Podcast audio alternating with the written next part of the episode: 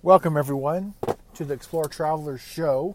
This is your host, John Gentry, and today I wanted to kind of go over uh, traveling through the southwest United States. I just finished up that trip myself, so I can give you some, you know, real time, first, you know, hand opinions of what I experienced. And I started in um, a combination of Roswell and the Albuquerque area. And then I went north to the north, kind of a western corner of the United States, and then up into southern Colorado. Spent some time there. Went in and out of Utah on several occasions looking at some of the ancient Pueblo sites. And then I ended up in the Pacific Northwest. So it's a pretty serious trip.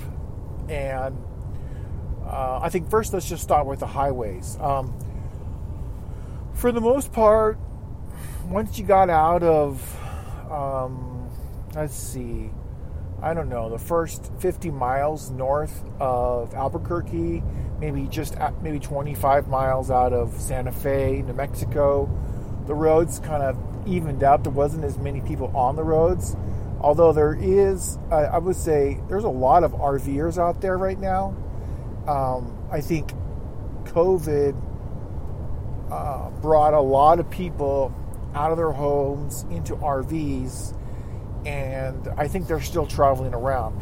Now, I think some of them may have settled back down into areas like Florida and uh, maybe Texas, since they're been pretty friendly to RVers and people that are transit in nature. But um, for the most part, they're definitely still on the roads. Now, it's kind of weird because you go to some places like Bandelier National Monument, which has very great facilities for RVers, they're not full. And I find that interesting. Yet you go up to, you know, Chaco um, Cultural Historical Park and it, the place is packed, right? It's not a very big RV park, but it's still packed, right? Um, it's harder to get to. It's a much worse road, but the RVers are they're, they're full. I mean, I got in there. I got a tent spot because I'm, I'm I use tents myself, and I was able to use a handicap tent spot for the night, and so I had a place to stay. But uh, it, it, was challenging. Uh, once you go north of there into southern Colorado, I think the biggest change that I noticed out of New Mexico was New Mexico was sort of pushing, I think, the mask mandates. Um, however, once you get out of Santa Fe, as far as I could tell, very few businesses or locals they, they didn't abide by it at all. But there was people coming from down south, and so they were used to wearing a mask, and so they would still wear one. But as you went north into southern Colorado, the mask pretty much disappeared, except for people who were working for, you know, some businesses that required it, right? Some food businesses, such as a coffee shop and stuff like that. But you know, I was at uh, like a brewery to get some food, and they weren't wearing anything. I was at the supermarket; they weren't wearing anything. I'm talking about the workers. So, if there, as far as I can tell, there is no mandates at all in Colorado. But I'm sure there's something, but no one's following it, so you might as well say there's nothing. Uh, let's see. I didn't really see any major supply disruptions. Um, the cost of fuel did rise uh, from New Mexico into Colorado and then into Utah, but I think that has more to do with maybe the market conditions happened to be changed when I was on the road for those two weeks. So I think that's probably a bigger part of it. Um, I did see a lot of businesses that did not reopen. They just went out of business due to the, I would say, the heavy handed COVID restrictions. So that was a pretty big loss, um, especially since they were all small businesses. So I, I would say that is probably the biggest negative that I've seen on my trip so far was the loss of very small businesses that are kind of they've historically been the bedrock of the U.S. economy. And so once you take those away, pretty much all you're left with is giant corporate America, right? And so you get what you get and you don't throw a fit. In other words, you can go to Home Depot and you can go to Walmart, and that's it. Um, so we lost a lot of that. hopefully, um, others will be able to move into those assets, but as of yet, I haven't seen that happen. Uh, let's see the road conditions as far as maintenance.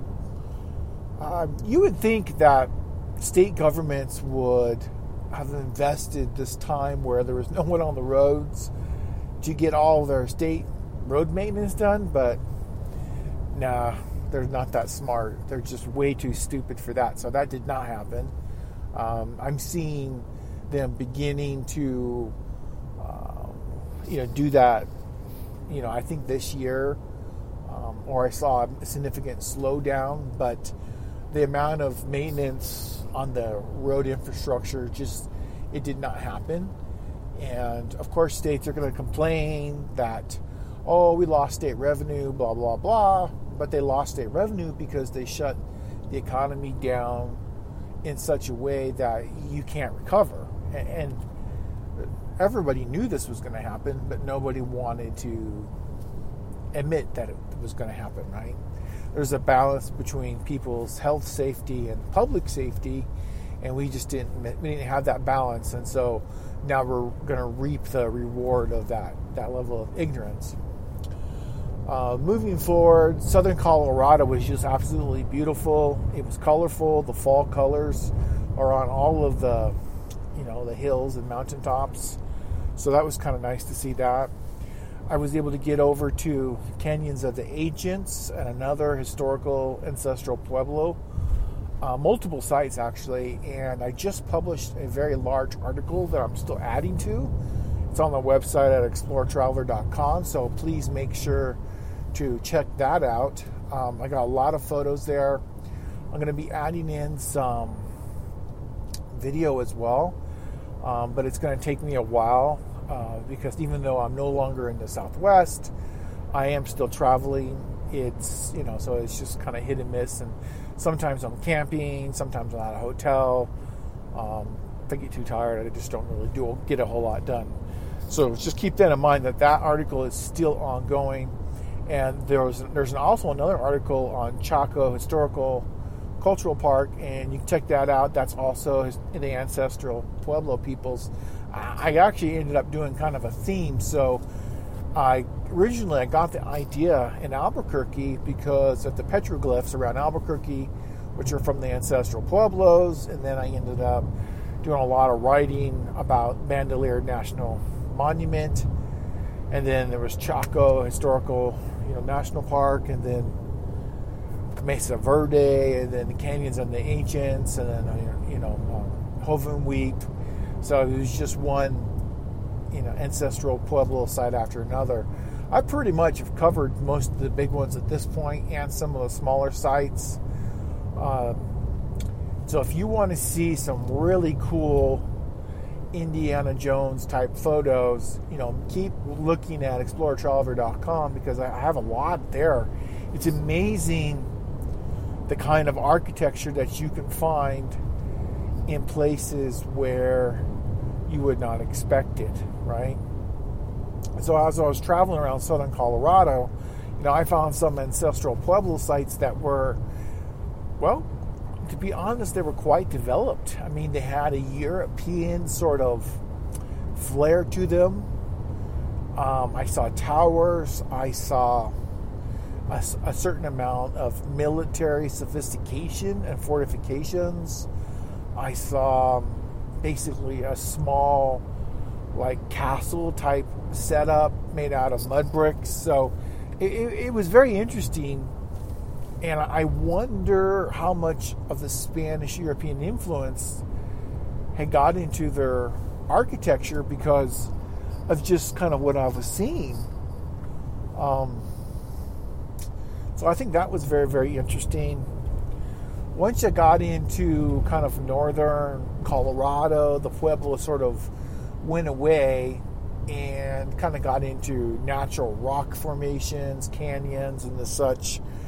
And once you go from you know northern Colorado across the border into Utah, you got all these you know rock formations, and I got I captured quite a few of those, and I'll have an article and some video of some trails within Utah of you know the Canyonlands. So uh, there's there's a lot more to come.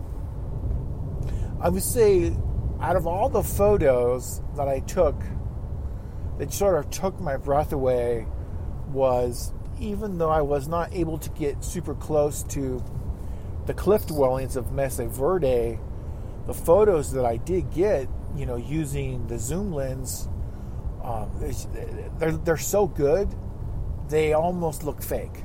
Actually, they, that you would think they were it was a fake model. Like I went into a museum and I took a photo of a model, um, but I did it. I mean, it's actually real. So when you do see those photos, those are real photos. I really was there. Um, it's not a model. Um, people really did build that into the side of a cliff, and you know as with most of the sites that I've seen with Ancestral Pueblo, they were very much aware of danger. And the kind of danger that they were protecting themselves from was not what I would call environmental danger, it was people danger. So they have a very consistent pattern from New Mexico into Colorado and just barely into Utah of you know what I consider to be historical military fortifications.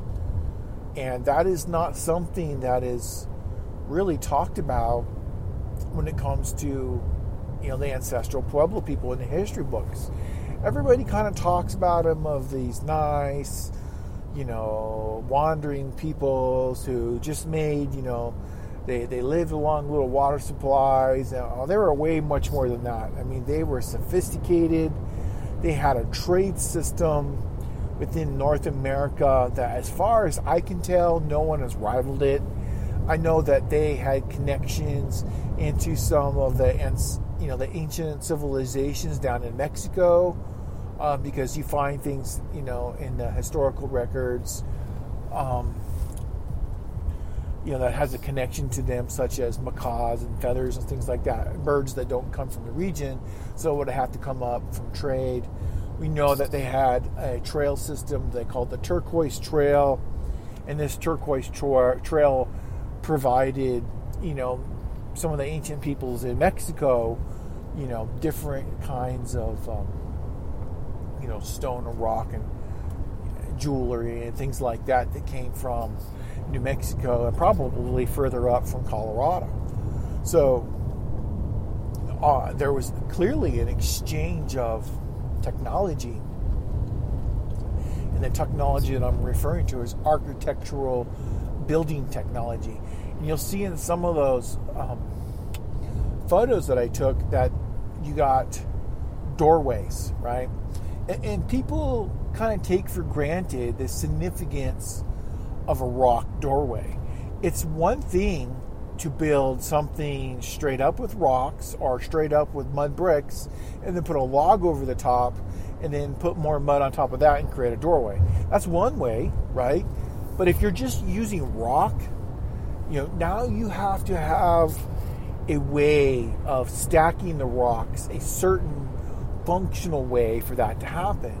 And that is a form of building technology and they had this. Now they didn't have like arches, um, you know, such as curved arches or arches such as you know pointed arches. I didn't see anything like that, but they did have you know very well plumbed square arches. Or, I mean, it's not arches, but square doorways, right?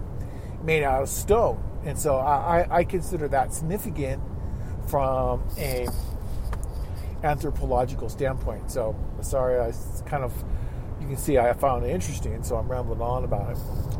And so I, I, as I explored more and more of that region, I've collected uh, as much information as I could. I did get quite a bit of photos. Um, but keep in mind that I was living out in the bush for a very long time. And so I got tired and I needed some rest. And eventually I did end back up at a hotel and I, I started to feel better after that. But uh, you know, it takes a time, it takes a toll on a person living out in the middle of nowhere uh, without very many people. Uh, you just whatever food and whatever water you have is what you have with you. And so it's not without its challenges hiking these remote trails and getting these photos. Um, as cool as it is, um, it can be a little bit, you know, daunting, right? So as I went into Utah, I was thinking, okay, well, I, I don't know much about you know Utah in the days of you know post COVID, so I wasn't sure what to expect. And honestly, I didn't really see much of a change from Colorado to Utah. So if there was some sort of you need a mask to do this or do that, I didn't notice it. But I didn't go into very many restaurants. But the few I did go into, I, I never noticed anyone wearing a mask. I didn't, I didn't notice any of the workers wearing a mask very often. I think it wasn't until I got to the hotel in Provo that I did notice that the staff there at the Marriott were wearing a mask. That's the first time I had noticed, you know.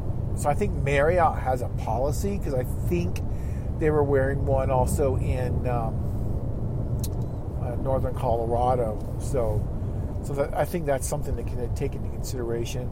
But they, they weren't forcing that upon me or anybody else, and so it was strictly considered optional from what I saw on the signs. Um, let's see. So from you know, Utah, I started making a lot of headway through Utah after I went to Canyonlands and got some beautiful photos and some videos of the, the views there. Um, and I ended up in Elko, Nevada.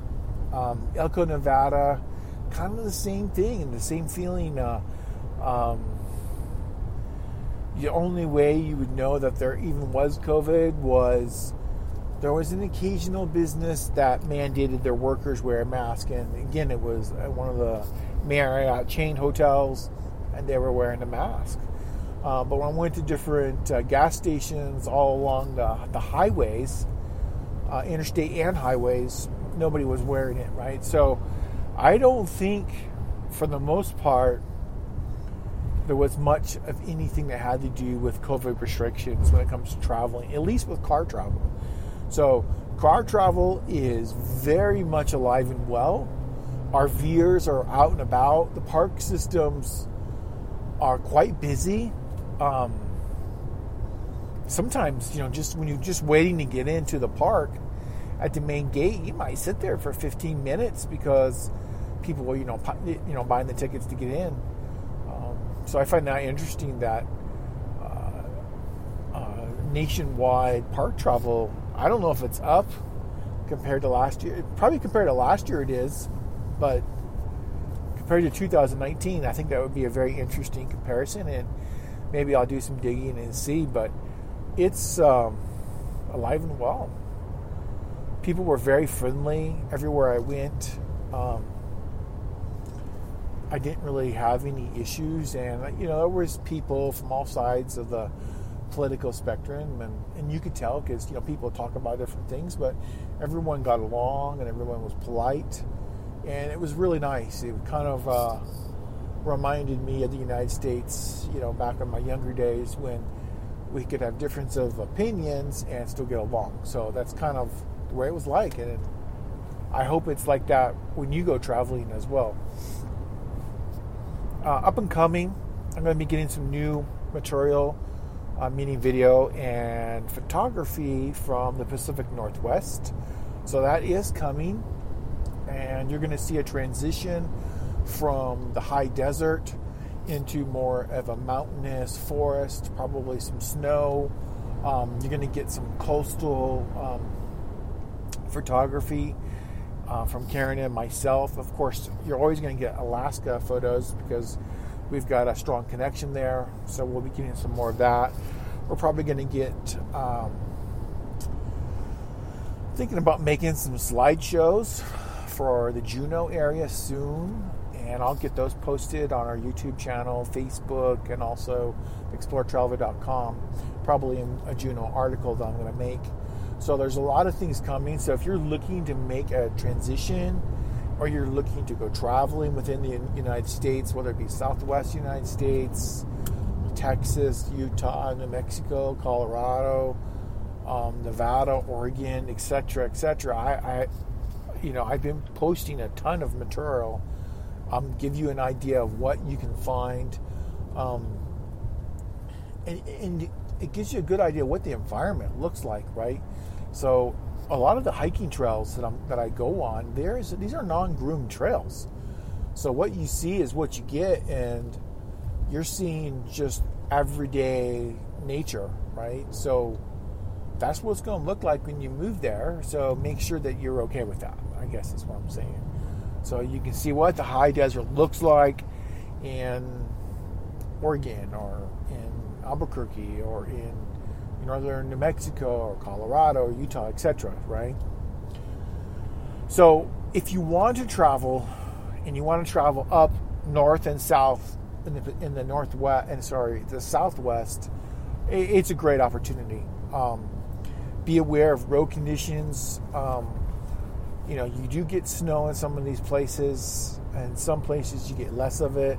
You might want to be a little further south, you know, in the fall, winter and you know what you decide to do in the spring and summer i guess it's, it's always up to you but uh, just be aware of the road conditions and make sure you have good tires and a good uh, vehicle for performing for what you want to do um, also take a look at uh, whether it's facebook or whether it's youtube you know we, i've been making a lot of like camping food reviews and no one's paying me, by the way, to review any of this stuff. So just keep that in mind. I'm, i just sort of decided to do it out of nowhere uh, because I went and looked for some myself, and honestly, they kind of just seemed fake, like maybe they were sponsored. So I was just, you know, for the most part, they're all fairly decent, right? So when people start saying, "Oh, this brand is terrible," or "This brand's better," none of the brands that I have found so far are horrible some of them have specific meals that are better than others. Okay. Um, recently, I, I did one on Nomad Nutrition, a small company out of British Columbia, Canada, and it's a vegetarian uh, meal, and it was like a curry rice dish, and man, it was great. I mean, it was like I felt like I was eating in a restaurant. Great. So uh, it just sort of depends what you get, and you got to look at you know each brand uh, I should say each meal within inside each brand individually because some are better than others, right? There's some Mountain House meals that I find are pretty good, and then there's some that I think are just boring and bland. So, you know, keep that in mind. And I think with that being said, I'm going to wrap things up for now. And I want everybody to keep traveling, keep exploring, keep your adventure moving forward and don't let uh, what is happening um, stop you. You can enjoy yourself even in you know the world as it is today, right? So travel on, everyone. This is John Gentry, Explore Traveler out.